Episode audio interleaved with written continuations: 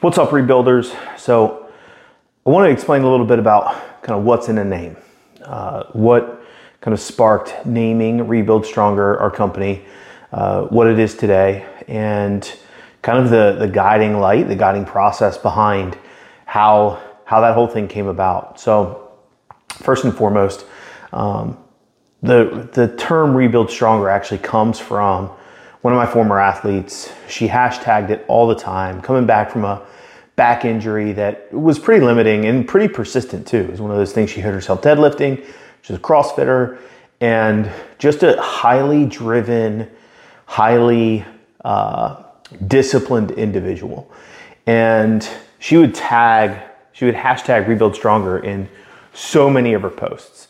And a lot of the conversations we had revolved around how with training, with life, with business, with family, with kids, with all of it, there are always times where you make mistakes or your body is breaking down. And one of the really cool things about the human condition is our ability to be stronger from that, to grow from that, to rebuild. And for the longest time, I was operating uh, you know, Rebuild Stronger as a company with no name. It was just kind of me going through, working with athletes, working with powerlifters, working with weightlifters, but I didn't really have like that guiding light. It was it was just me doing something that I loved. And then one day it clicked. Uh, we're still working together. I saw it in her Instagram and I was like, holy shit, that's it.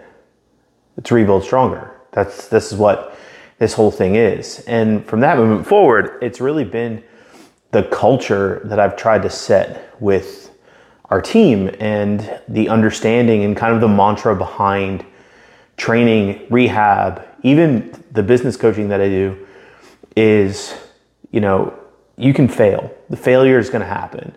Uh, difficult times are going to happen. Plateaus in training are going to happen. You're going to put a post out there and it's going to fall flat. Um, there's so many instances where you're not going to be good at something, and it's going to take time to get even better. And those failures, those things that make things difficult, those moments that make it harder to stay in the fight are actually what will make you stronger and succeed down the road, because your body, your mind, all of those things has the ability, has the capacity, has the resilience, as a big like clinical buzzword currently, to rebuild. And not only does it rebuild to its previous state, but typically it rebuilds stronger. Injury, uh, I've always looked at it as a as an opportunity for people to refine, to dial in more, to get processes better, and to take that as a window where they can actually start to not just come back to where they were, but exceed that. And it's one of the things that I've found to be really, really important in the journey, because you can be, you know, constantly looking at the goal, constantly looking towards that outcome, but it's the process that helps get you there. And it's a, it's a really important mindset and aspect to, to bring into your training, into your life, into your business, into your family, and into those other things, because without failure, without giving you the opportunity for growth, that growth will not come. You, you have to fail, you have to lose, and you have to learn from it. So wanted to kind of explain where that name came from, where the origins were, and honestly, how it's helped guide not just myself, but the team uh, in the last five years at this point uh, into growing what we've we've become. So thanks again. If you don't know who I am, my name is John Flagg. I'm the owner of Rebuild Stronger, a strength and rehab Uh, coaching company for powerlifters, weightlifters, strongman competitors, CrossFitters, whoever wants to get strong, we're here for you. So uh, if you have any questions, I'm an open book. Send a message, drop it in the comments. Talk soon. Thanks for watching.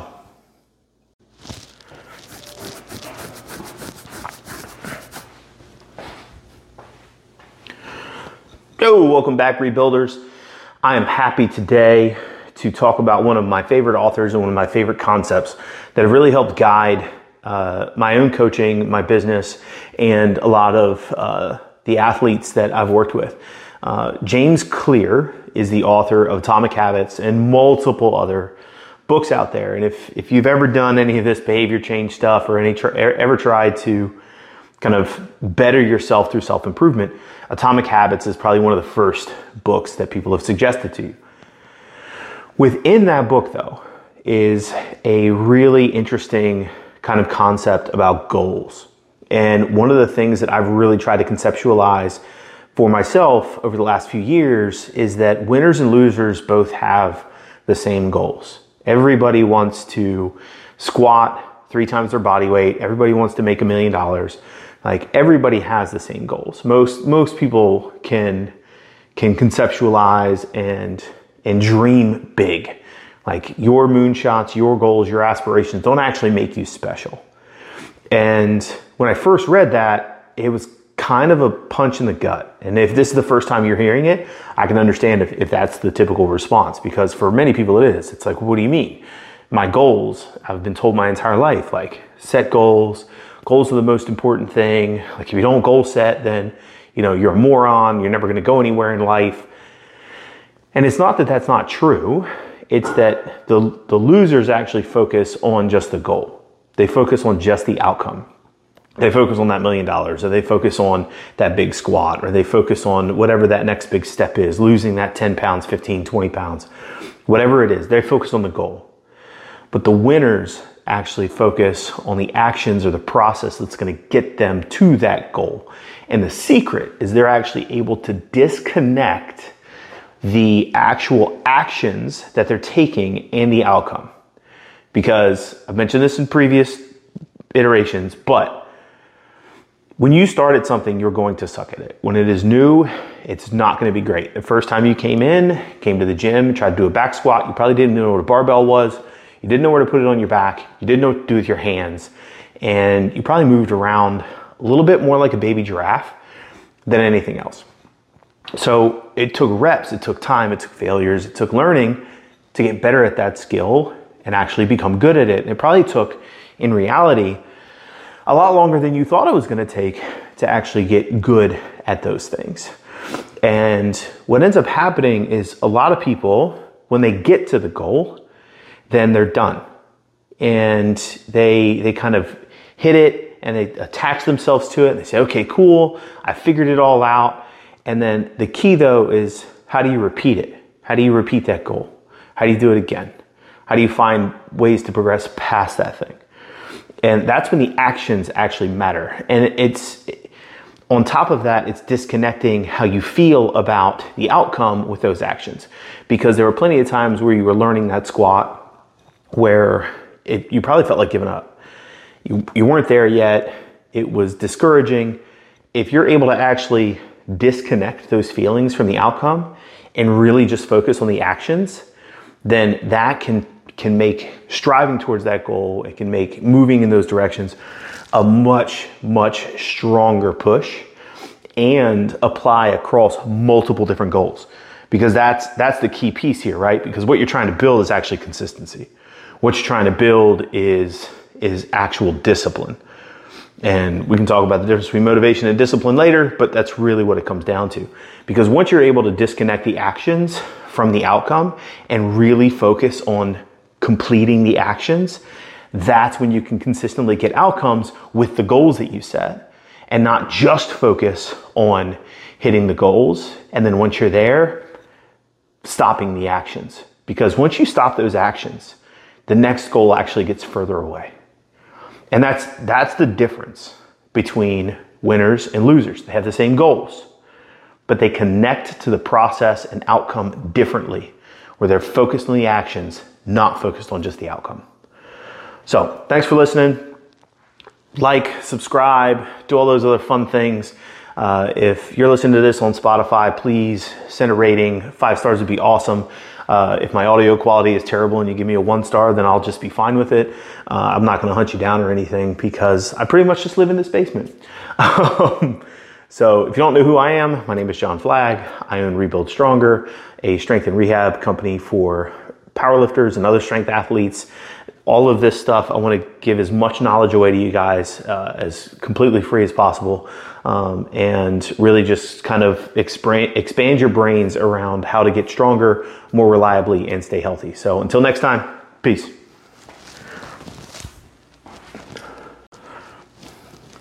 What's up, C P C peeps? So, really hot topic in powerlifting is bracing. And don't worry, I'm going to get this band out of the way in a second before I hit myself in the face. Uh, but I've seen a bunch of claims around bracing over the last few years that uh, throw a couple red flags my way. And one of the things we really cover in the course is the effect of bracing, the research behind bracing and what it does, and how to actually teach it. But I want to give you a little sneak peek of how I teach bracing personally, and especially for beginners, just really simple ways to start to get the get them to conceptualize what they're trying to create. Because bracing, A, is a reflexive thing. We have plenty of studies to show that as soon as you apply load to somebody, they're going to inherently brace. They're going to do certain actions that are going to help stabilize their spine and the rest of their body. But in reality, what we're trying to create under maximum load in powerlifting is tension. And not just tension in the, the core or the abdominal area where most people think, but everywhere. A true proper brace actually starts from the floor, goes all the way up and transmits into the barbell, wherever you are, whether that's a bench press, deadlift, or squat. And we have to set everything up in between. Where most people look at bracing, though, is around the belt, right?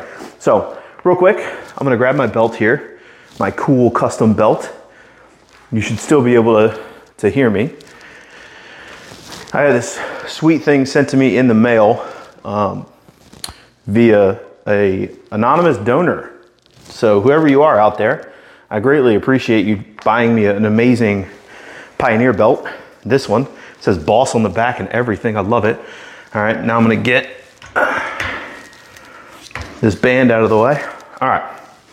So one of the things I like about these Pioneer belts is they have the, the multi-latch. This is the P A L two, um, which allows me to put a belt on relatively lightly.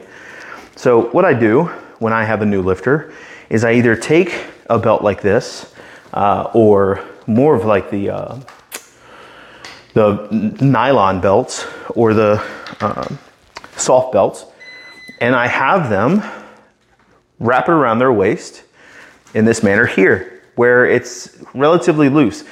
If I don't push out against it, the belt will actually fall pretty easily. And what I have them do here is expand not just their belly, but also their obliques and their low back into the belt. Here, you can actually see me kind of push and fill that space. And if I'm coaching them, I'll take my hand or I'll take two or three fingers and I'll push it right behind that space in the back and have them expand into that, that location. There are times where even when I'm lifting and warming up, if I'm not feeling super secure, what I'll do is do a couple sets with my belt unlatched like this and really focus on filling all those positions. Now, there's a really key aspect here that people miss out on. I'm gonna bring this camera back up.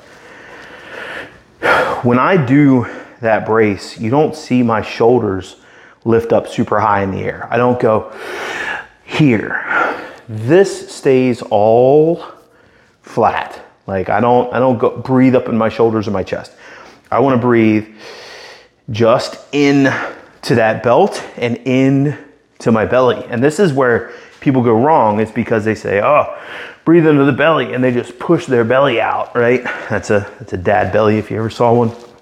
But instead, we want to get here and expand all around.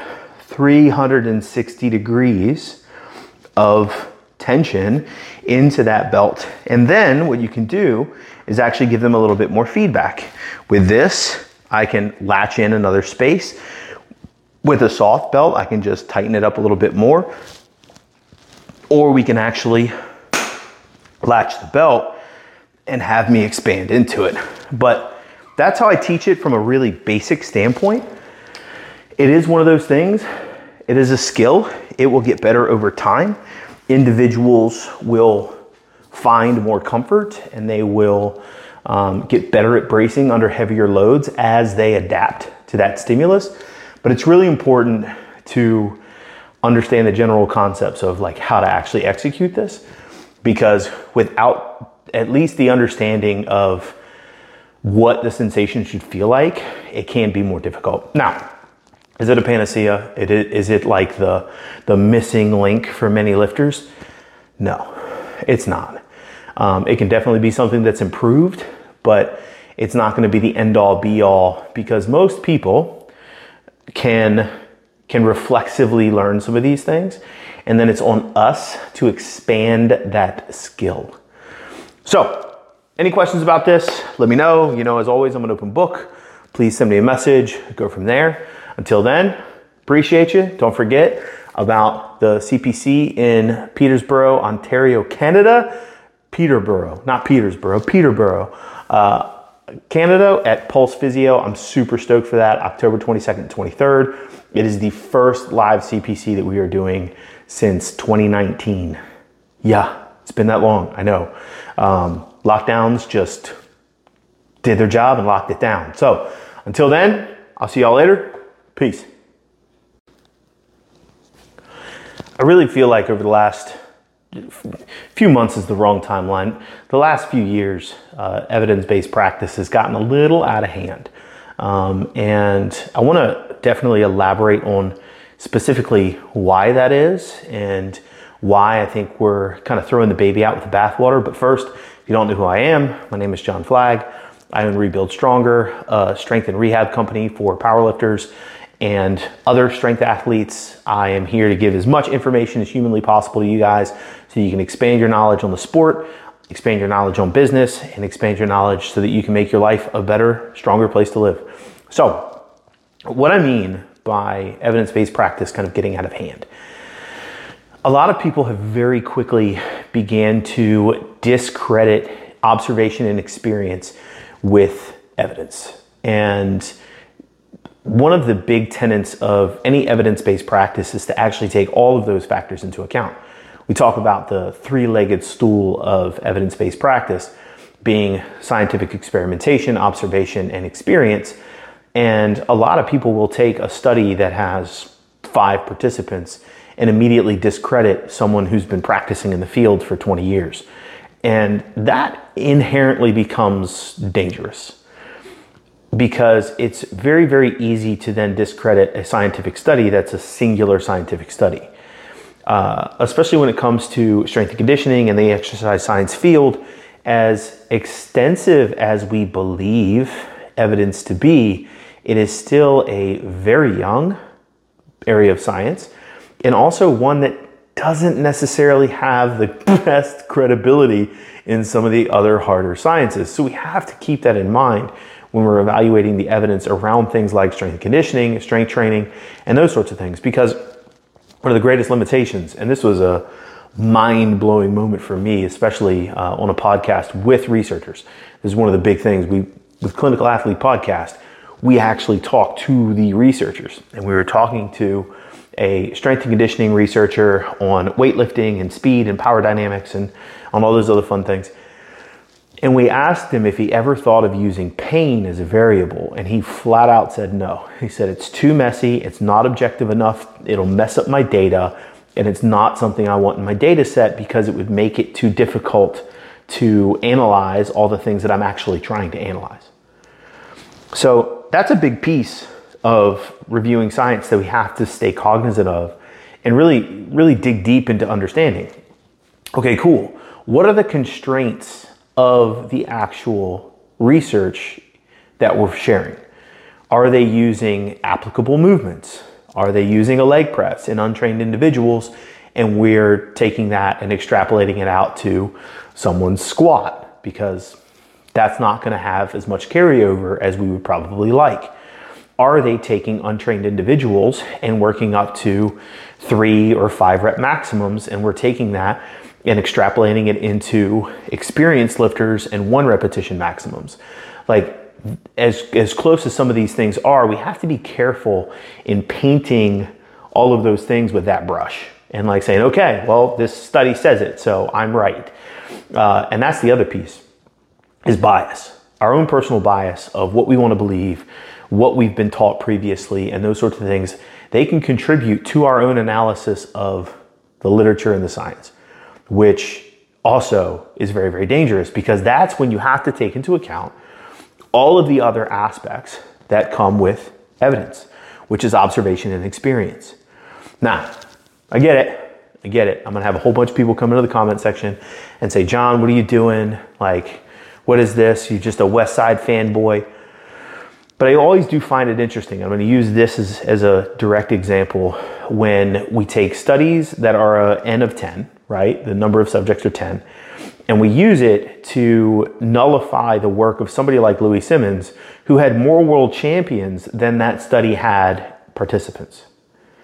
We have to take into account the years of observation and years of experience that are brought into that, because as Mike Tushira says, as I firmly believe, every single training block that you have is an experiment. Every single movement that you use and select, an outcome that you get, and every activity that you put and plug into training is all part of a grander experiment for you to get better and, and collect knowledge about your training process. And if somebody's done that for twenty, thirty, forty, fifty years and produced immense results, yes, are some of the things that they say maybe not claims that should be thrown out there? Sure. I'm, I'm not arguing that in any way, shape, or form.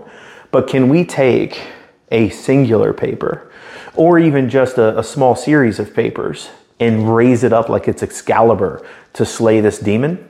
No, we can't. Because that observation and experience also has an extreme amount of value, just like that research paper does.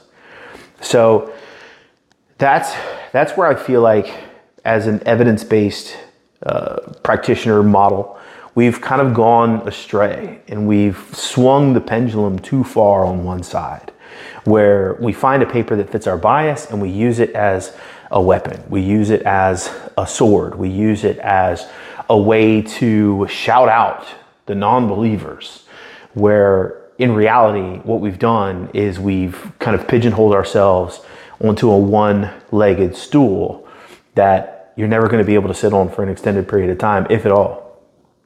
So that's kind of my take on it. It may not be a popular opinion, um, but do remember, please, that I'm not saying that scientific studies are worthless. They have an immense amount of value, and it is something that to this day I still consume on a regular, regular basis. Uh, but I, I've done enough of that to know that one singular study is not a body of evidence, and we have to be more critical of ourselves and our own ability to comb through the research as it comes out to stay up to date, as well as respecting those who've been in the field for an extended period of time and helped inform those questions that are being asked in research. So, until next time, peeps, appreciate it a lot. Like, subscribe, do all those things that people on the internet tell you to do. And we'll talk soon. Peace.